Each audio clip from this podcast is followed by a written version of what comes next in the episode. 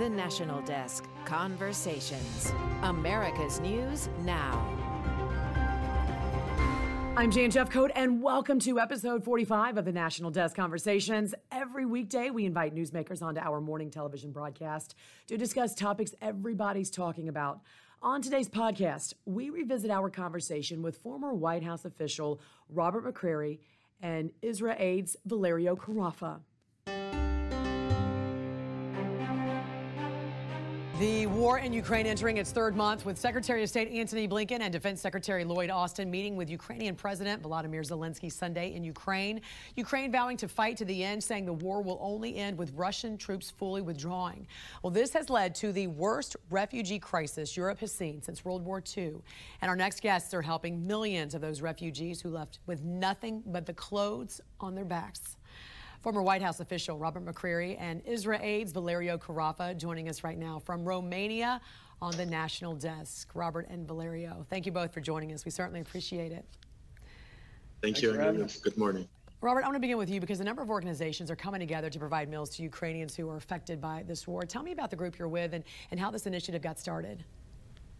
Well, we're really here working as technical advisors, working with our international NGO communities. And uh, what happened here in Tulcea County, Romania, is really um, was developed by the community, uh, the community support to help the Ukrainian people, and what was created from that has truly united the world and bringing international NGOs together uh, to provide aid inside Ukraine uh, for those who are in desperate need. So from here, the Tulcea County Humanitarian Crisis Hub is really helping provide medicines, medical supplies, uh, and food to the southern core of, of Ukraine, which is very difficult to get to and challenging coming from from the west. So it's a good place to to work from and to help those in need. Um, you know, and one of the things that really uh, started this too, as an example, this past week, a family of four in, in Ukraine were hit by a cluster bomb, cluster munitions, and they died because they didn't have the proper medical, the first responders didn't have the medical equipment that they needed.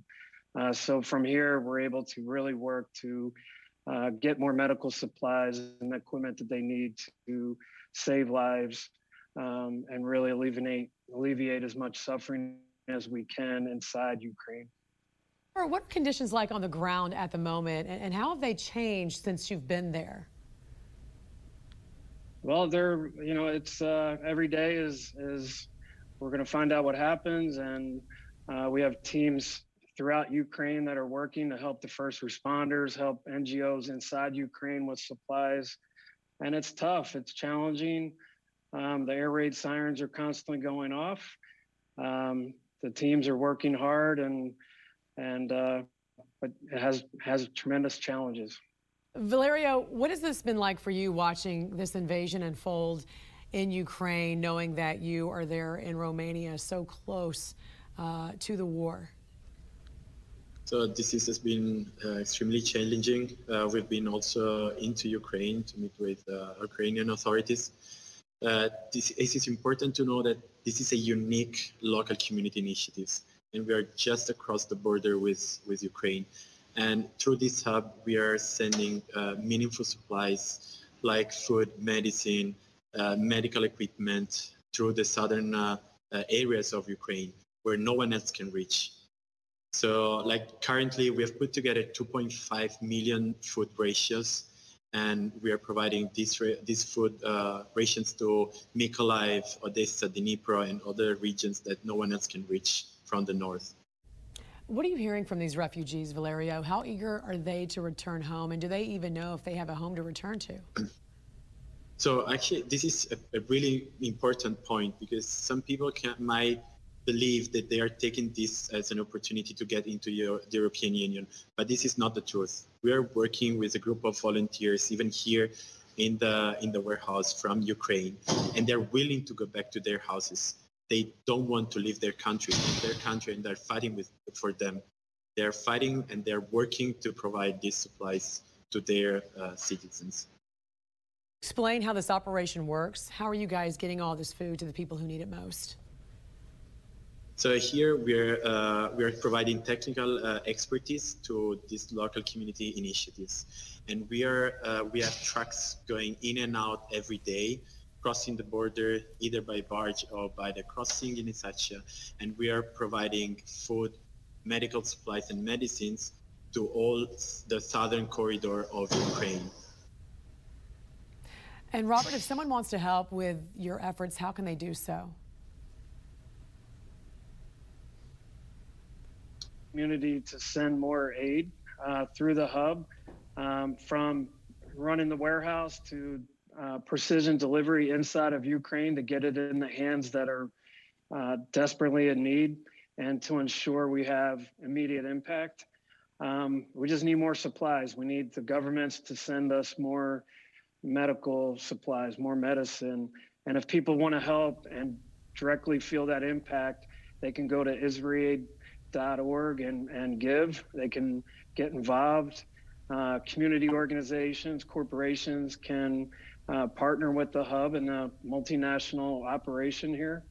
Um, you know, I've been doing this a long time, and this is truly one of the most meaningful uh, operations that I've seen because so many have come together with the Romanian government, the Romanian people, uh, NGOs such as the Weatherman, Romulus T. Weatherman Foundation, and and Save Our Allies to with IsraAid to really do a meaningful, direct impact.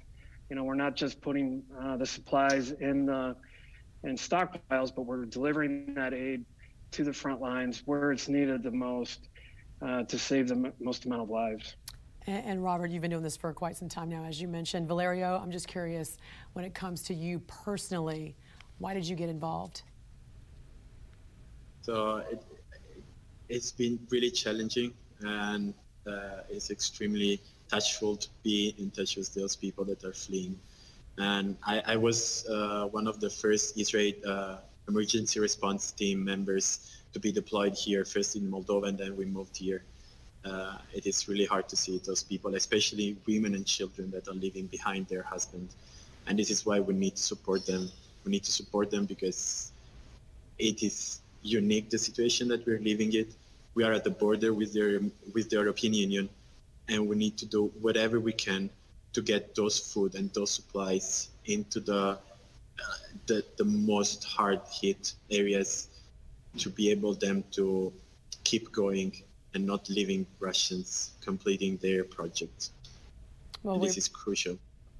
Well, we appreciate you both joining us this morning and taking some time out of your day. Robert McCreary and Valerio Carafa. God bless you both. Best of luck to you. Thank, Thank you very much. Thank you. That's episode 45 of the National Desk Conversations. Join me each weekday morning from 6 to 11 Eastern for the National Desk, America's News Now. Check your local listings or you can stream it on our website, thenationaldesk.com. Our podcast comes out twice a week with fresh newsmaker interviews. The conversation continues. Until next time, from the National Desk, I'm Jan Jeffcoat.